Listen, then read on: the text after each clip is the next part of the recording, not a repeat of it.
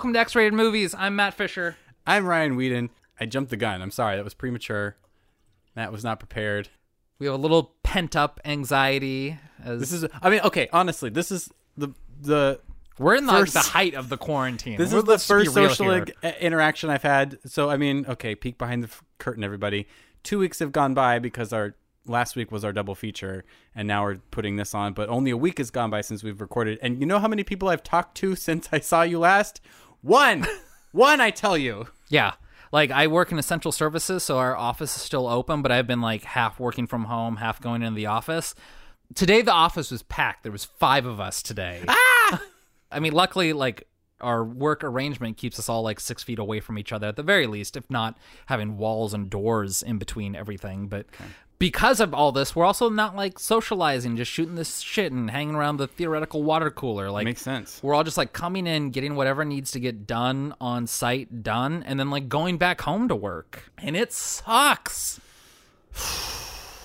It's a tough time for everybody. I hope that this podcast gives you some joy or some relief, or it feels like you're hanging out with us. Which, hey, listener, Hey, what's up? hey, nice to see you again. You up? You look really good. I like what you're wearing. Yeah, did you do something to your hair? Feels like you've been working out. It's like you got a perm, but it doesn't have that perm smell. I like it. Anyway, you're cool. Yeah. It's fun hanging hang out out more you. often. Yeah, like we should make this a weekly thing. Yeah, absolutely. Yeah, tell your friends. And uh, yeah, thank you for everyone who uh, contributes to this podcast. Yeah. Oh my God, we're My ex-boyfriend now is a, a Patreon. Lincoln. Thank you. Yeah, thank you. You've broken a new tier. Uh, you got the Ratapap tier, Pop that hymen. Named after uh, the breed of our dog. I had to look it up. I was like, what is even what is even a rat rat tap? Lucy, our dog that we share custody over, is a rat terrier papillon mix. Mm-hmm, Uh, Two great tastes that taste great together. well, initially I was like, "What do you want to name your tier?" And he was like, "Oh, I don't know, maybe the Dragon Lady tier, which is a horribly racist thing. Lincoln's half Japanese." That I used to like when I was like faux upset with him, I would call him.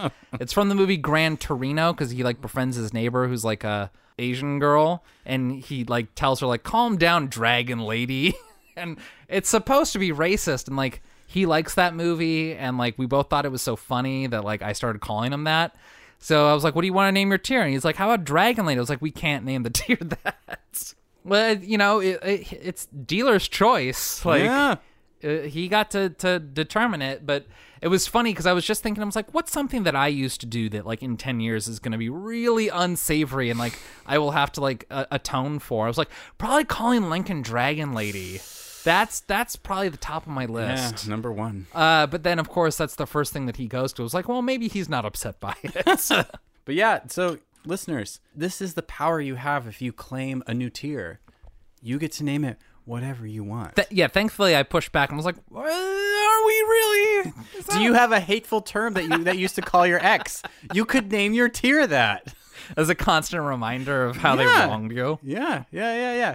Uh, but no, I mean, and I'm sure that like he was just like sitting at home working, and he like looked down and saw the dog, and he's like the Ratapap tier.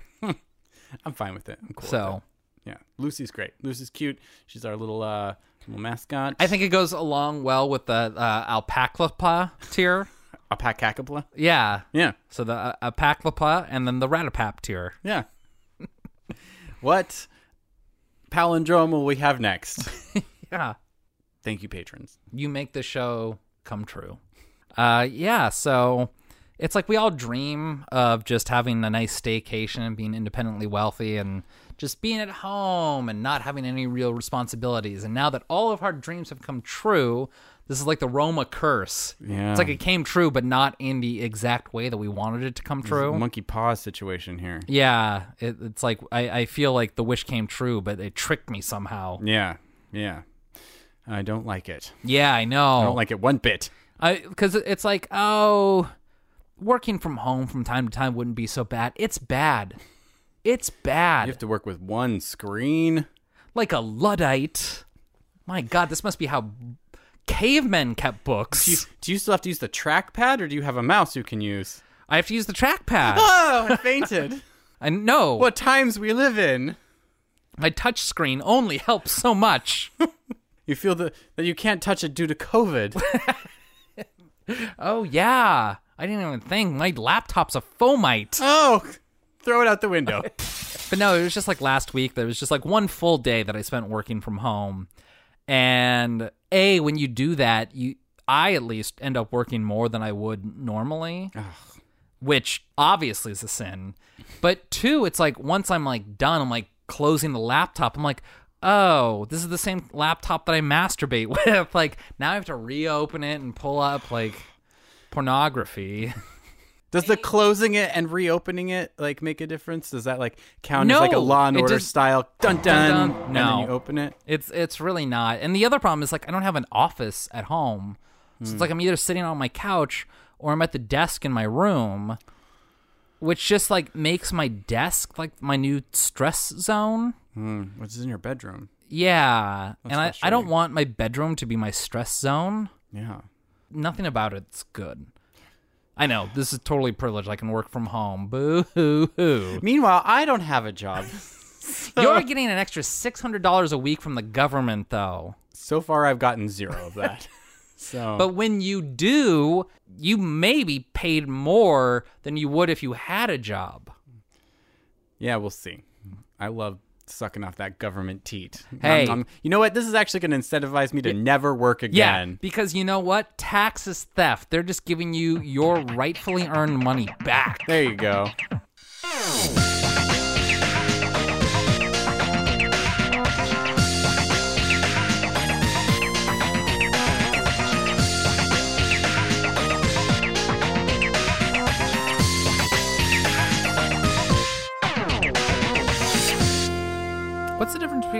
Pandemic and an epidemic? Epidemic is localized. Pandemic is global. Oh, okay. Wow. I didn't think you'd have an answer. I was ready to make some snide joke about it. But... I have a lot of time to research things. So if a country had an outbreak, that would still be an epidemic? Yes. It's not until it crosses uh, national borders that it does. I think that it needs to a cross pandemic? several borders to be a pandemic. Oh, oh. all right. So even SARS was a epidemic. Really? Yeah. Because it didn't cross enough borders? I think so. I think it was still localized in like Asia. I think it went to Canada too, because I remember very specifically, like when I was filling out my passport renewal, it asked if I had SARS because that would eliminate me from being able to go to Canada for a while. Well, well, now you're making me question it. Why do you do this to me? I just, I'm trying to get to the truth here, Ryan. Hmm. I feel like you're trying to just submarine me. this is our season opener, Matt, and now this is the foot we're going off on. Well, you know, we jot on a little bit before the movie, just a smidge before the movie. And uh I don't know, maybe you and I didn't see eye to eye on today's movie. Maybe there's nothing invisibly binding us on this movie today. Well, I don't know how you felt about today's movie, but I'd love to hear your thoughts on it, and I would love to know what movie that is. This movie is The Phantom Thread by Paul Thomas Anderson from 2017. So, Paul So- Thomas Anderson. I don't know. You threw a little shade at me when we were uh, just uh, enjoying each other's company earlier. That's uh, true. That's about true. about today's movie. So something tells me that you either have conflicting emotions on it or that you didn't like it. Maybe I haven't mentioned this on the pod before. I'm not the biggest Paul Thomas Anderson fan. Mm-hmm. I don't have a lot of thoughts on this movie to start off with. I'm, I really am an open book right now. I want you to tell me You're about. such a fucking liar. Your- You're such a liar. I want to know your thoughts on this movie before I tell you mine. Like, lay out your case for your choice of the Phantom Thread for our season 16 opener. I would love to hear them. So, Paul Thomas Anderson started out as a very stylish director in the vein of a Scorsese or Tarantino. Drew a lot of attention to his camera work. His, uh, you know, the the directing wasn't invisible in those early movies. And then with There Will Be Blood, there kind of came a change. He was able to express himself more subtly. Now, sometimes that was a detriment. You know, it's taken me multiple viewings of The Master before I actually liked it. And Phantom Thread is the first movie that I haven't had to watch multiple times in order to enjoy. And I think that he's really learned to express himself in the tiniest of details while still maintaining his own true voice. This is a movie that subject wise he could have tackled early on, but if he tried to make this movie like around his Boogie Nights era, it would be radically different and worse for it. He got very good at expressing his ideas in just the tiniest of gestures. And I think it just comes across beautifully in this movie. Rebut! I'm just going to come across as an asshole no matter what I say. I don't get Paul Thomas Anderson. I don't get it. I think his movies are usually very good for about an hour and then I lose interest. There's one exception. There Will Be Blood is a masterpiece. I was always like kind of like keeping him on radar until that movie and then I was like, wow, this is now I'm going to pay attention to everything this person makes. And then he followed it up with The Master and I was like, well, we've just returned to boring territory. Like, uh, not boring. Wait, uh, well, yeah, I was gonna say- we've returned to territory where it's like it doesn't add up to shit. Like, there's Well, I there's mean- so much style. There's so much, and and his movies are easy watches. Let me- let me finish. His movies are beautiful. His movies are well made. They have great performances. I don't think that always adds up to a good movie. Like, There's so many of his movies that I've watched, and at the end, I just feel empty. Like nothing happened. Nothing has been presented. Nothing has been uh, resolved, and it's frustrating for me. Like I, I you don't feel, think anything was resolved in this movie? no. Really? You think they're gonna? You're you think they're gonna stick together? Oh, I think they're gonna make it. Yeah, you think that that's a good that's a good combination for a marriage. Well, yeah. I mean, I I mean, especially on rewatch, like knowing that it this is like covertly about a DS relationship. Oh Hmm. yeah, the seeds are laid for it from the beginning. Who's the D and who's the S? She's the D, he's the S. Wow. Okay. Oh yeah, okay. And a confirmed bachelor. confirmed bachelor, Mm-hmm. uh, Reynold Woodcock, and a Fashion designer. fashion designer. A, I don't think this movie gets enough credit for being as funny as it is.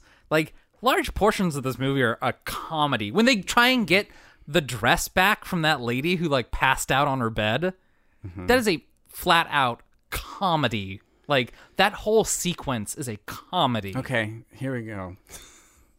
we're, You didn't think that was funny? we're just diving in. Uh, no, I think that like his brand of comedy is not my brand of comedy. Okay, th- you didn't let me finish. I can appreciate all the things about Paul Thomas Anderson movies that everyone says are great, and I can agree with them. I think he's just not my taste. With the exception of There Will Be Blood, which I think is actually a movie that is about something.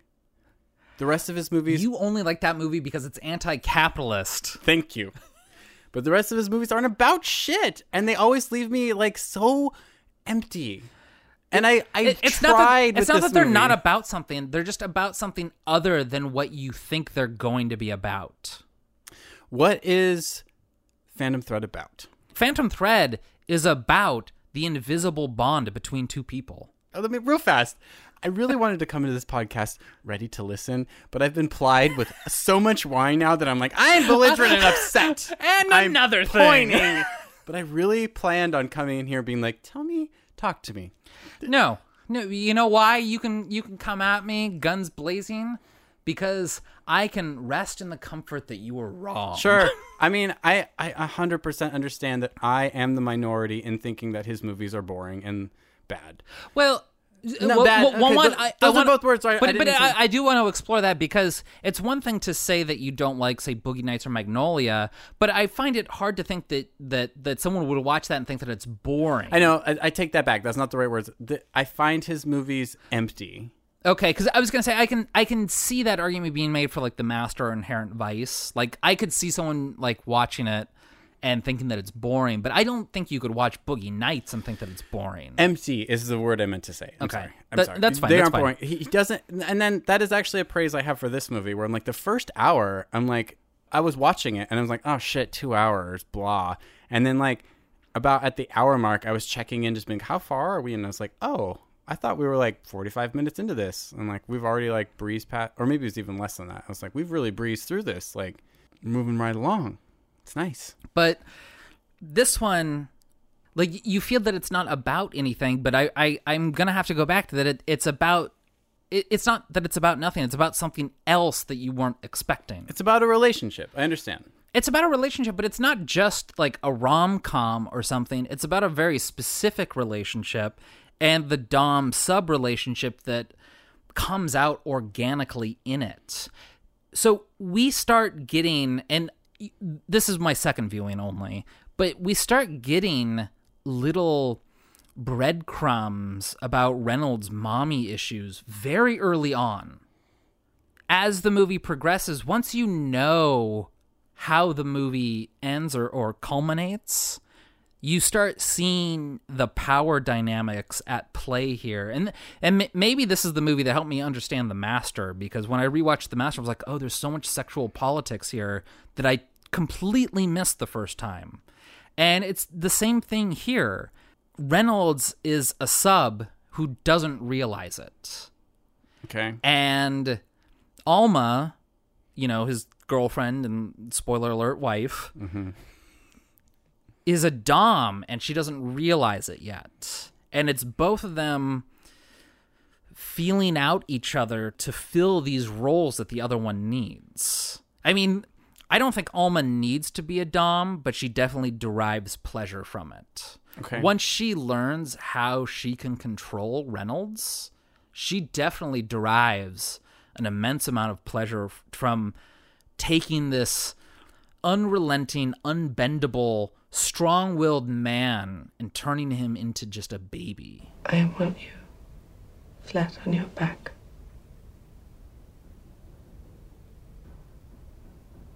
Helpless. Tender. Open. With only me to help. Like she learns that this gives her pleasure. Okay. And Reynolds, who who is so controlled and determined in his life, once he's made helpless, that gets him out of his head. That breaks his routine. He has no choice in the matter. Right. And every time he's he loses control over a situation, the next day he's always happier. Mm-hmm. He he's he's always livelier and chipperier. Okay. He he's a different person Right. afterwards. He, he's a happier person afterwards. Okay. And it's just about these two people who who don't have the vocabulary or the knowledge about what they want to be, finding out what they want to be. Cool. And when, when you And watch you it, find joy in that discovery. the the the exploration absolutely like when reynolds is eating that that omelet with Yeah. the with the mushrooms in it Yeah. Just him chewing like we talk about all the time like oh you know i'd watch daniel day-lewis read a phone book you know and that's entertaining like well watch him chewing omelets mm-hmm. because like that is grade a entertainment right there I mean, I like in that same scene. I like when uh, Alma's pouring her water for him, mm, and mm-hmm. like she like makes a lot, a large gesture of it. it she's egging of- him on Yeah. It makes a lot of noise. She bumps the lamp and everything. Well, because like- at this time it's been established that like he doesn't like a lot of noise, especially when he's trying to think or during or meals. eat. Sure, sure, sure, sure. And this is like at this point, it's established that like she's in charge. Yeah, I get all that. and when you also watch it, knowing that you know the way to a man's heart is through his stomach, you start realizing how much food is involved in this. Oh, he's a very hungry boy. well, he uh at the beginning. When they first meet, Well, when they first meet, but even before that, his other girlfriend, Hmm. who's like, "Oh, try this," and he's like, "I don't want anything stodgy for breakfast," and it's like they're fighting over food. and then later he eats the pastries that she was offering to him. Did you notice that? because it's not about the pastry. It's not about the pastry. It's about It's about the person. relationship. Yeah, yeah, I get that. All that. So, and then yeah, they they meet over food, and he has this very specific order of, you know, uh, Welsh rarebit, A Welsh rabbit Which poached I love. egg, not too runny. with a poached egg on top, please. Not too runny. Bacon, Bacon, sausages, sausages, scones, scones, jam, Jam. butter. butter. but not strawberry jam. Oh, strawberries. Blech. Raspberry. So like they have this little bonding experience over food, but it also like when uh, she writes a note, she's like, "My name is Alma," and like gives them the note. Right. When you For see the hungry boy. for the hungry boy, when he opens the note, it's shown over the meal that he was just served as well. right, right, right. So there's a lot of things in here that that's food centric. So like, you know, when I watched it the first time, I didn't really know anything about it, and I didn't know where it was going. So like, doubling back and, and like seeing it start to finish, I'm like, oh, all this is about food, and then seeing like the mommy issues, and then like knowing that it's like a DS relationship, and you start thinking like, oh, he's looking to be punished. He's acting out as a way to be punished. It's like Alma is a big breast and she's not letting him suckle at her teat. She's getting off on but, withholding. you know. Look at me getting off. But it's like she doesn't know that going into it. And Reynolds doesn't know any of this himself. Like these are two people still discovering like their own sexual appetites. Okay. I, I know I know it, it probably sounds that I'm like I'm being sassy and saying okay. But like no, I, I am really enjoying listening to your interpretation. It's opening my eyes. Well, and then I still haven't heard anything that makes me like this movie, but that's okay. you know, we can't leave out who's possibly my favorite character, Lesley Manville, his I sister mean- Cyril. When is it told that she's his sister? I missed that. They say it a couple times near the beginning. Oh, well, reading about it later, I was like, she was his sister? I just thought that she was some sort of like dedicated assistant. No, yeah, that was his sister. Also, lesbian or not? Uh, probably lesbian. Probably. Let's just The play it smell safe, scene. lesbian. Who's this lovely creature making the house smell so nice? She's like, ooh, gets all close up on her, and she's like, you smell like lemonade and burlap, and I don't know. burlap. uh, she says like sherry and rockfish or something. And, Sandalwood. yeah, and he's like, "Well, we had fish for dinner." Yeah. Did you have some oysters? you smell like a mermaid.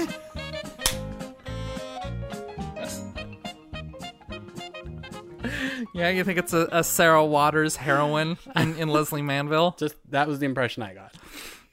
I mean, you might not be wrong, but there's just, of course, that scene. They played that Lesley Manville was uh, nominated for an Academy Award, Best Supporting Also, yeah, Actress. I, I don't want to make fun. But she was great in this movie. and I mean, it's a fabulous scene because, like, it, it to me at least, it just feels like a knife going through my soul when she's like, "Don't start with me." No, don't turn it on me. I don't want your cloud on my head. shut up, Oh, no, you can shut right up. Don't pick a fight with me. You certainly won't come out alive. I'll go right through you, and it'll be you who ends up on the floor. Understood? It's so good because it's like he starts. Uh, uh, He's shut up, Cyril. yeah, and and she was just like, oh, if you want to fight, guess what? You want to throw hands? I will put you on the floor. Don't fuck with me. Yeah. And you're just like, and he shuts up, and you're just like, wow, it's really good to see someone put him in his place. So, a, a that was the clip that they used for her Academy Award oh, clip. Oh, great. And I hadn't seen the movie before that, and I watched it and I was like, "Holy shit!" Because, like, honestly, I'm I'm kind of on on your page with Paul Thomas Anderson, where it's like, "There Will Be Blood" was a masterpiece. I saw it in theater, blew my mind, loved it. Master came out, and I felt incredibly let down by it. Yeah. took me a while to come around to it. And then like Inherent Vice, I'm like, this is good, but he kind of when Phantom Thread came out, I didn't see it in theaters because like he, PTA had like kind of fallen off like my like need to see director list. And then at the Academy Awards, I saw that clip. I was like, well, fuck, like I missed out. Yeah. But Lesley Manville, his sister, is his non-sexual dominatrix. Hmm. She is the woman that can put him in his place, and he doesn't complain about it. So you'll notice, And boy, does she! And like boy, does throughout she. the movie. I just I love her. Like there's just a scene when It's fairly early on when it's like the first time that we see like a fitting, like a dress fitting with one of his clients. And she walks up to the door and it's like her kind of breaking the fourth wall, but the way that uh, the reverse shot is, is like her looking through the peephole. But like just her walking up and it's just her frame, like her face center frame, big like that. I'm like, oh, beautiful, like cinema right here Yeah. and you know you just get the the idea that she's the lady of the house that she's calling the shots in some way shape or form Yeah. but you'll notice that she kind of fades out in the third act and i went back and i rewatched it and the last scene that she's in is right after reynolds has been given the mushrooms for the first time and he's sick and he doesn't know what's mm. happening Well, that's when the dynamic shift. that's it. That's when the dynamic shift. So the last scene is when they're saying goodbye to the doctor, and the doctor is giving, you know, recommendations. You know, if his fever doesn't break, call call us back. And Alma and Cyril are saying the same lines in unison. I'll drop by tomorrow morning to see how he's got them on. 9 a.m.? Yes. If his fever increases during the night, you'll telephone me. Of course, Doctor.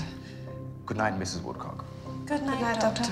We never see Cyril again after that. Oh, okay. So it's like this is the moment where Alma is the new power. She is the new Dom in Reynolds' life. Cyril disappears after that without explanation. And I think it's because like this is when the power shifts and It's also when they get married. yeah, it's shortly after that. Because the He- next- I feel like the next proposes the next morning. I Yeah, think. the next yeah, the next scene is like him with the dress that the, the ladies have been working on all night to repair. It looms heavily in the shot Mm-hmm. and it like zooms in slowly and then it like turns in which is a wedding dress, Yeah. by the way. And then like I mean, wedding dresses are a big theme in the movie. Right. And then it's like that's when he proposes to her. So yeah, that makes sense. Okay. Okay, okay, Uh, okay, okay, okay. And so it's like Reynolds no longer needs his non-sexual dominatrix. He's to go for the dominatrix that has sex with him. And it's just this really subtle shift that that Cyril's role is done here. It's being passed on to someone else who can be more fulfilling to Reynolds emotionally. Great. I love it. And I mean, Reynolds was poisoned the night before, and when he recovers, what does he do? He proposes to Alma. Hmm. Like being broken down, being deconstructed. Well, she says earlier, she's like, after a fashion show, he turns into a little baby. Yeah. And that's when he's like, my well, favorite. th- yeah, the the stress of everything like kind of breaks him a little Yeah, bit. and then he- he's like pliable, and I can feed him soup and whatever. And you love your work. And you can give like he does. You need to come down again. And then he's. He's a baby. He's like a spoiled little baby. She calls him a spoiled baby several times Yeah, in the movie. And- but then like she wants baby woodcock. Um, phrasing? She's a sucker for baby woodcock. What? What? What about? I. We're talking about the movie, Matt. But Get I mean, your this mind is al- out of the gutter. This is also where I think Paul Thomas Anderson's like secretly funny. Like he didn't name this guy Woodcock for nothing. Yeah. Like he wrote the movie, he directed the movie, and he was the cinematographer on the movie. And Scarecrow's closed right now because of the quarantine. But I will tell you this: the Amazon streaming does not look nearly as good as the Blu-ray. yeah, there was. It was shitty. No, when watching Mine was bad. I, I I feel like it didn't upgrade to HD. Like I paid for HD, but it felt like SD. see, I did too, and I felt the exact same way. Not great. because there's just specific scenes where I was like, "Oh, this doesn't feel very the same grainy. way as when I very grainy. Yeah. So I don't know if that's just Amazon. Maybe the internet's being overloaded right now and HD streaming has to suffer because of it. But Also, there were a lot of scenes that felt like uh, uh like a Barry Lyndon situation. Where it was like it's only lit by candlelight, so maybe like that's the best that like we can get from this. no, the first time I watched it, I had rented a Blu ray from Scarecrow and it looked fabulous. And I definitely felt a little wanting on this one. Uh, cool, cool, cool, cool. But see, I mean, you're you're you're building a great case here. You're doing a great job. Because I was stuck with just like, oh, this is a story of people being horrible to each other. Well, I mean, Which is what it feels Reynolds like. is pretty horrible, He's a horrible person. which is kind of satisfying to see him get knocked down a peg. Okay, I'll buy that. And I think we're supposed to share Alma's sense of satisfaction there.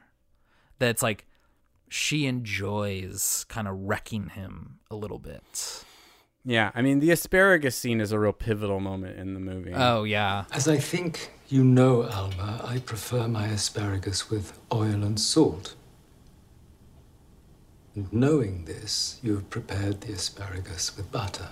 Now, I can imagine in certain circumstances being able to pretend that I like it made this way. Right now, I'm just admiring my own gallantry for eating it the way you've prepared it. She's just trying to make him a nice dinner and like show her love. And he's like, You made butter instead of oil for my asparagus, and I hate you. And you're just like, Fuck off. And then she calls him very out. Very particular. But at the same time, like, everything told Alma not to do this. She, Like, I get- she I knows mean, better.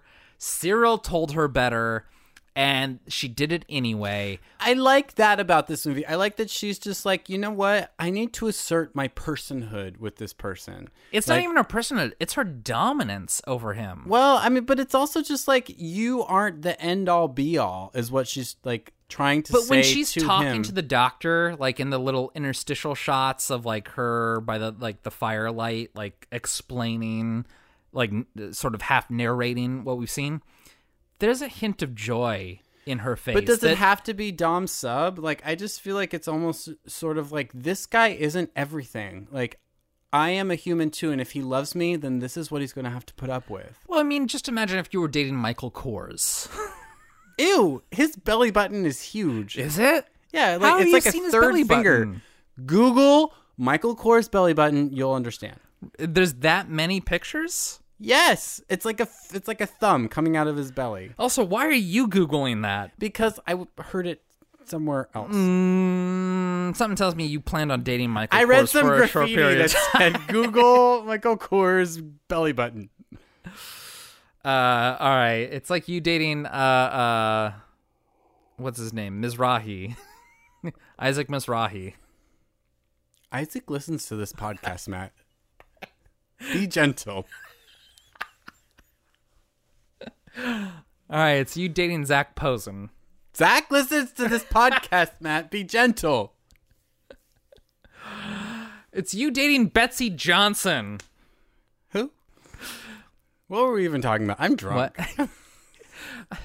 what I'm saying is like Reynolds is a big deal. He's making the wedding dress for French royalty. Sure. and he's made her what her her whole coming out collection, her cotillion dress or whatever they have in France. He's been making dresses for her since she was knee high to a grasshopper. wow, yeah. Thank you. He gets approached by women at restaurants saying that they want to be buried in his clothes. I would like to say that I hope one day I could wear one of your dresses. Oh, thank you. If that's your wish, I hope it comes true for you. She really means it. She told me she wants to be buried in the dress that you make. He's a big deal. Who is Alma? You know, you, you got to think that, like, this is sort of a princess story for her, that she's being swept up into the world of high fashion. Like, not only is she dating him, but is also his muse to a great extent. Great, yeah. One note I have is like there's a fine line between being a model and cattle, you know? Mm, it's sort of mm-hmm. like and this probably extends to directors and actors, actresses too, where it's sort of like when somebody who has a certain degree of caliber and like um, mystique about them, if they start paying attention to you, like you feel important. Sure. But it could also just be like, oh, you're very serviceable for what my needs are next. Okay, now here we go. If uh, uh, Catherine Keener in being John Malkovich was uh, showed the slightest bit of interest in you, Okay. How would you react to that? Her character, Her character, the character of Catherine Keener. I'd be like, let's hang out. This sounds like fun. You're really cool. So, I mean, that's probably what Alma was was feeling at the onset. at Sure, least. sure, sure, sure. I mean, well, but like that, that's just sort of my point. Is like, uh, I, I mean, I get it. I get why Alma went aboard. Like, I, I don't question that one bit. As soon as he starts being like, "Let me make this dress for you," and starts like taking her measurements and stuff, it is sort of like I can, um, I can feel that. Like, you're like, this is somebody who's giving me attention, even if she doesn't know he's a famous fashion designer. Someone who's like, "Let me take your measurements. Let me make this d- dress for you." like you feel special all of a sudden she's she feels like a muse at this point like mm-hmm. that is an understandable reason i don't question their relationship i guess i should say like there there is a point where i'm like this is a bad relationship See, I don't think it's bad. I just think that they they haven't understood what their own terms are. well and that discover i guess the discovery of that is unenjoyable to watch for me okay. Okay. I think like that is really the root of my issues with this movie is like, yeah, that's what this movie's about. It's about two people discovering their dom sub relationship and the way it plays out and the way that they stick together when I don't think they should rubs me the wrong way. And I think you have a higher tolerance for movies where people are bad and mean to each other than I do. Okay. You love what Who's Afraid of Virginia Woolf, and I hate that movie. It's very hard for You me to watch. You hate that movie? Yeah, I don't like it. Hate, capital H. Lowercase h. Wow. I have trouble with movies where people are just mean to each other. And you kind of, But I feel but like they you come have a higher around tolerance for in this movie. Like by Do the, they? by the time that he eats the the mushroom omelet, and it's like they're both aware of what's going on. Mm-hmm. And you know he's like in the bathroom with his puke bucket in front of him, and he's like, "Eh, you better call the doctor just in case. This one feels bad." And the doctor's checking him out, like looking at his eyes and and and like inspecting his throat and mouth. When the doctor's kind of done with all that and like giving instructions, like he does like the little kissy face, like to Alma, that he's like, it, he's like, we're good, like I love you, Mm-hmm. you know, and I don't, I just, I just feel like we win, we won. Like she broke him. She she has learned how to to to demean him in the exact way that he wants to be demeaned. And they're good they're going to make it work. Like this this is this is what it's going to be. It's weird and it's kinky in a way that like I don't fully understand, but it works for them. And Yeah. true love wins. I guess I just don't enjoy this journey. But I mean, it's a it's a happy ending. They're both happy at the end. Everybody wins. What if Cyril? Well, we don't know what happened to Cyril, but presumably she went on to have her own fucking life instead of just serving her younger brother. Okay. All right, well, let- let's return to, to, to the plot. What did you think of the fashion in this movie? Lame-o. Really? Lame-o. Even taking in the, the, the period and the taste of the time. Boot. They were all boots. I thought Woodcock was overrated as a fashion designer. Oh, okay. My opinion. But uh I don't know. I thought it was boring. I thought his fashions were boring. I thought his fabric choices were ill fitted for the dresses he was making because I could see all the flaws and there were plenty. So whoever was the costume designer, big bad on them. And I think they won an Academy Award for for fashion. But you know what? Those dresses weren't well made. They weren't. But I think it was They in- weren't, people. I no. No. I think it was they weren't well made. keeping in what was the style at the time. That's why there was onions on all their belts. Which was the style at the time? No, to take the ferry cost a nickel, and in those days, nickels had pictures of bumblebees on them. Matt? Yes. You know, what, you know what my favorite thing about this movie was? What? The fucking soundtrack. A hundred, Oh, one, so good. 100% on the soundtrack. Jonny Greenwood, love him. But you know what? It mattered here. it was like It was the only thing keeping you Ah, on board. It really kept me involved. Like I loved it. It, It re- was so good. It reminded me like the the opening stuff, like just the the the piano parts. I was like, this reminds me of either Debussy's Images Mm-hmm. or the uh, soundtrack in Mario Three when he's falling through the crowds after defeating, defeating a boss. Why why not both? It's Uh, so it's dreamy. It really sets a mood. It is up. I mean, yes, soundtrack, hundred percent. Editing and cinematography, hundred percent. It's great, and I think that Paul Thomas Anderson is the cinematographer on this movie too. He is, yeah. I love all the close-up shots. They look great. Like, uh, Funny you should mes- mention close-up shots. You know who this movie was dedicated to? Who dat? Jonathan Demme. Here's the thing. I I I I Paul Thomas Anderson. Yeah. I read reviews of his movies. I read of like professional critics and fans. And I understand everything they're saying. They're like, this is beautifully shot. This is really well acted. There's great use of music. There's great use of color. There's like, it's very unique and original. And I get all that. I leave his films feeling empty. Talking about it has helped me get a new appreciation for this movie.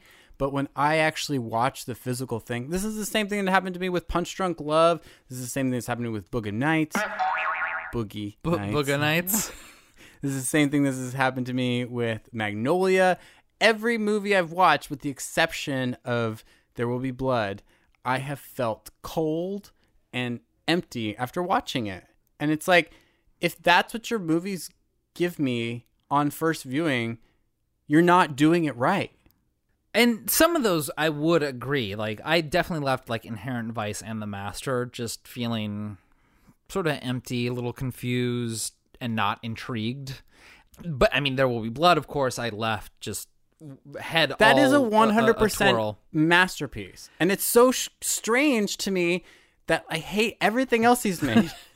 because that one, I'm like, yes, this is a magnificent But piece of with cinema. with Phantom Thread, that that this is the first time I'm like I watched it, and when it was over, I was like, oh shit! Like I was sucked in. Like I understood why Alma stuck it out with him. mm-hmm. and the first time that I watched it, like not having any clue that there was like a DS thing going on or that there was psychotropic mushrooms going on, like it, I was like, oh, this is really odd. The idea of mushrooms coming into play, I was like, this seems like something that he would have done when he was younger, but this movie seems so classy and like classic in its like cinematography Yeah. that it's like his sensibilities have matured with his age. You know what I mean? Like Boogie Nights is a, is is a is a fun movie, but it's definitely the movie of a young person. And this movie definitely strikes me as the movie of an older person. Not necessarily an old person, but someone who's like been in a long-term relationship, like a real one or a couple really and has like learned how to take one on the chin a little bit. Maybe Maya Rudolph is a ball buster the way that Alma is. I know. I was questioning that. when I watched it, I was like, I get this really, I, I understand it. Like, maybe not logically, but I understand it emotionally. And when, when like the tables are ultimately turned and Alma has like the ultimate power here, Reynolds gives up. He relinquishes the power. Like, he's eating that omelet knowing what's in store. Yeah. Like he he understands that he's giving up that power. Emotionally, just all makes sense to me. I get it. Have you just, just- never given yourself over to someone else? I mean, the only thing I can chalk it up to is that I I can appreciate this these movies and and agree with people that these are good, that he makes good, well-made movies, and that I just it it must just be my sensibility because like I don't think he makes anything better than like a B movie. Like Mm. they're always just like fine to me. Mm. I I love the like this movie was a great example where it was like I'm on board, like I'm really excited, I'm into it, like they're very engaging. Two hours, yeah, credit to him. Two hours did flew by. it went, it didn't even feel like anything. So good on him for that. Mhm. But by the end, I just always feel like this wasn't this wasn't about anything. Like Al- Alma has a better understanding of what Reynolds needs than Reynolds does. And she she is not just willing but but wanting to give that to him. hmm I mean, maybe these are things that will be revealed to me when I watch this movie again in 2057. But like, I just Paul Thomas Anderson never jumps to that point where I'm like, oh, I get it, I'm on board. Like, I've always enjoyed his movies to a certain extent, but I've never understood this like lather the love on. Like I looked back, I, I I googled. I was like, what were some of the best movies of 2017? I'm just curious. Like, what are some of the other movies? Because this movie was on the top 10 list of everybody, Yeah. basically. Yeah. They're like, this is one of the best movies of 2017. I was like, well, what other movies were made that year that I liked? Dunkirk, uh, Lady Bird, Call Me by Your Name. Like, Oof. I mean, now we're n- it, to say that Phantom Thread or or Call Me by Your Name is better. Now we're getting into like really splitting of hairs because like because I'm I'm such a big fan of that one as well. Like it, it's hard to to to be critical of those two right, which is also a romance. Maybe I'm just like biased against like straight people. Oh, I, well, I mean, we all know that you hate straight people. And So- any marital problems that straight people have, you instantly dismiss. And don't forget, I'm also an anti-capitalist. So anybody who's successful and has like a lot of money, I'm sort of like, oh, rich people problems, boo hoo. Mm-hmm. so there is, I mean, there are those aspects to it. I was I'll, thinking. I'll admit that. I'll, I'll, I was thinking while watching this movie, I was like, every dress that he sells has to pay not just for him and his house and Cyril, but like all the staff I that he works on. Which I'm like, I understand it. Like these people need to make a living wage, and I'm sure that Reynolds pays his seamstresses good wages because they need to do good work. Yeah. But I'm like, those dresses must be fucking expensive. thousands of dollars, thousands of dollars. Well, because I was also And, thinking, well, we haven't like- even talked about um the lady who passes out in the dress. Oh, from Harriet Addams Family. Sansom Harris. Addams Family Values. Yeah. Also, uh, uh, uh, Memento. Yeah. And um, But like I know her from Frasier, best of Frasier, all, as his, that's- uh, uh, his over anxious agent. I mean, love her. She's so fantastic. Yeah, she's really good in this Why doesn't movie. she always get awards? Like, But, she's like- she throws herself into it. I know you're doing the best you can.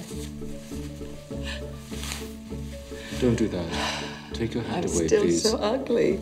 I mean, the sequence that she was in was the comedy sequence when it's like they're trying to get the dress back, and Reynolds is just like hanging out in the door, and like her son walks by, and he's like, Hello, Mr. Woodcock. Cal? That scene was fucking hilarious to me. Like I was laughing No. out Here- loud. Okay, so okay, so maybe here's another problem I have is that like you can't tell when it's supposed to be comedy or no, but just like when people are like, "Oh, this is obviously a, a comedy. If you're not laughing, you're an idiot." And I'm like, you know what? It's so droll that if I'm not laughing, maybe it's too dry. I don't think that the whole movie is a comedy, but that sequence is definitely comedic. I will tell you exactly how many times I laughed in this movie. Zero. Zero. I mean, and you know what? I'm I love comedy. I love laughing, Matt. I want to laugh all the time. Yeah, but and you know what? You're more I of an don't- airplane naked gunman. like, Well, yeah, stupid humor is a lot more funny than than. His name is Woodcock. Woodcock. What a hilarious idea! how droll. Oh, like come on, I Well, get no, it. I, no, I mean the scene when they're trying to get the dress back. That's objectively funny. Like that's not you. You don't have to like... I felt bad. Like I maybe I just get the wrong messages from his. It it could uh, listen. My dislike of Paul Thomas Anderson may 100% be me. I'm I'm willing to admit that. But like my feeling in that moment was like, "Oh, I feel bad for her." I mean, it's a little awkward comedy. Definitely, it's a little you know curb your enthusiasm. But like, I was still laughing. And then even after he like eats the omelet, and you know when he like you know kiss makes the kissy face at Alma, like oh, this is all kind of funny here. Like that, like this is just really dry humor. And I mean, Paul Thomas Anderson, one of his favorite movies ever is Big Daddy. Jesus. Like he cast Adam Sandler in in Punch Drunk Love because he's a fan of Adam Sandler movies. Maybe I just don't get it. Like I, I'm hundred percent willing to to admit that I don't get him, Hmm. and like I don't get his humor, and I don't get his style, and I don't, I just don't get him. I'm because people see his movie, and like I read so many reviews to be like, what, what am I missing? So in uh, Re- reviews of this movie, and I'm just like, nobody is saying anything that I disagree with, but I still don't like it. Yeah, I mean, you know, that's how I was with Once Upon a Time in Hollywood. Like, I can read praise and praise and praise for it, but it's just like nothing about it moved me. It's me. I get it. It's me.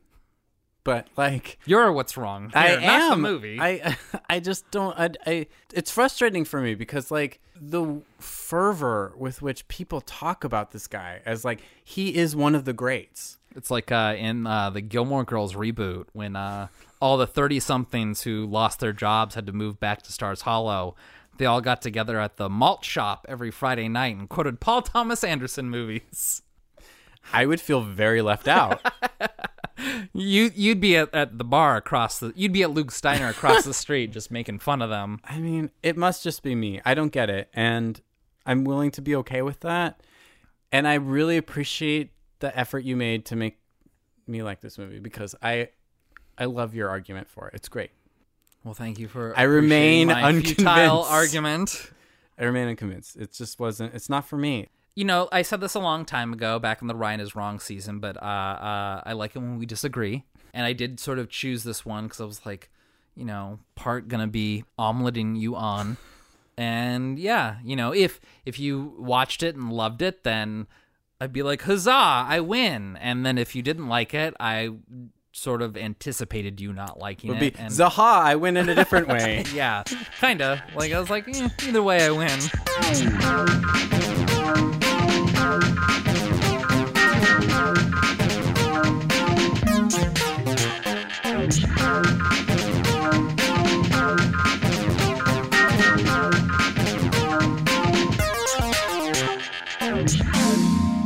Maybe his next movie I'll like. Doubtful, but you know, a boy can dream. Yeah.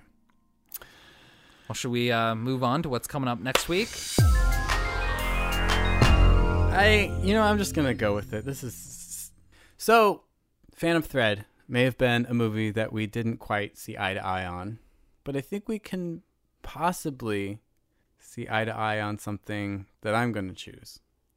These are trying times, and I, f- I feel like you turn to great cinema in these times is what I, is what I'm saying. But like, you know what? We haven't done a bad movie in a long time. Uh, yeah, the bad game movie season kind of burned us a little bit on that whole thing. I think it's time to usher that back in. It's been almost a year. And I'm going to ease us in because I don't know if this is a bad movie or not, but I think it's definitely worth talking about. oh, I feel like Rubin and Ed is coming up. No, no, no. It's not even gay. This movie Rubin is Ed's not gay, is it? Oh, I I've never know. seen it. I want to watch a movie called The Greasy Strangler. Oh, why do I know that name? I've talked about it with you off Have you? pod. Yeah. It, it feels like a Tim and Eric sketch. It's not. It's directed. It's British, but it's like an American movie. I think. Okay. The Greasy Strangler. I've definitely heard of this movie. Is it just from you talking about it? It's possible. It's it's definitely like it's sort of a horror. It's labeled a horror comedy. I think there's twenty percent horror, eighty percent comedy, but it's weird. I'm not sure if it's good or not. There, I'm just gonna say it right now. I'm very anxious to watch it again. So I'm just really curious what your thoughts are on it. And I just, in these trying times, I need to escape to what's most comfortable to me, which is very weird cinema. Okay. Well, that's why I thought you were going to do some Crispin Glover joint, but